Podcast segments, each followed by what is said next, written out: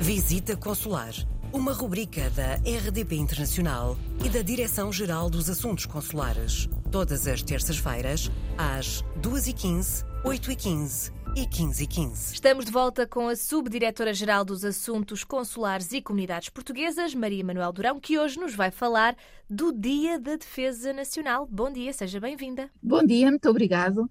Eh, de facto, todos os anos os jovens portugueses são convocados para o Dia de Defesa Nacional.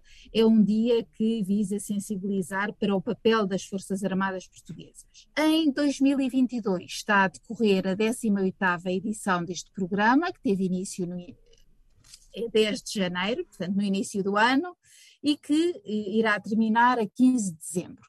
Ao longo deste período estão a ser convocados todos os jovens portugueses nascidos durante o ano de 2003. A convocatória para este dia é efetuada através de editais que são afixados nas câmaras municipais, nas juntas de freguesia, no site do Balcão Único da Defesa e também nos postos consulares. A comparência uh, no Dia de Defesa Nacional é um dever militar para todos os cidadãos portugueses com mais de 18 anos de idade, uh, e por isso é necessário ter atenção à convocatória e à eventual necessidade da apresentação de um pedido de dispensa ou adiamento.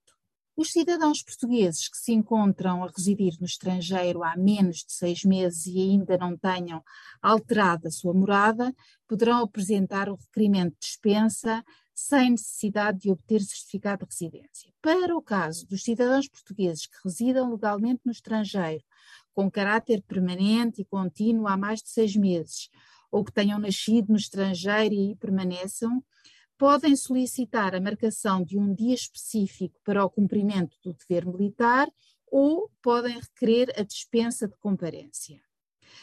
Caso pretendam uh, efetuar o pedido de dispensa, deverão apresentar um documento que comprova a sua morada, com um, um certificado de matrícula, instituição de ensino ou um contrato de trabalho, ambos com um prazo igual ou superior a seis meses.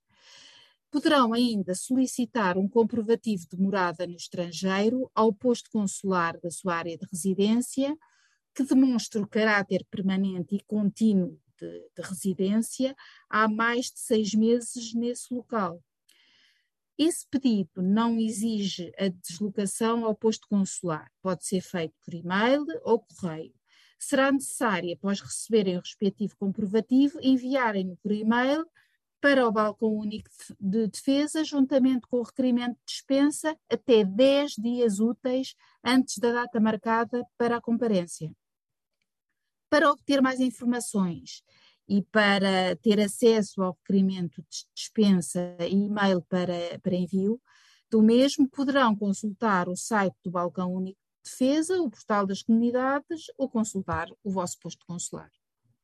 Em caso de dúvida, escreva-nos para visitaconsular.rtp.pt. Muito obrigada, Maria Manuel Durão, e até para a semana. Visita Consular, uma rubrica da RDP Internacional e da Direção-Geral dos Assuntos Consulares. Todas as terças-feiras, às 2h15, 8h15 e 15h15.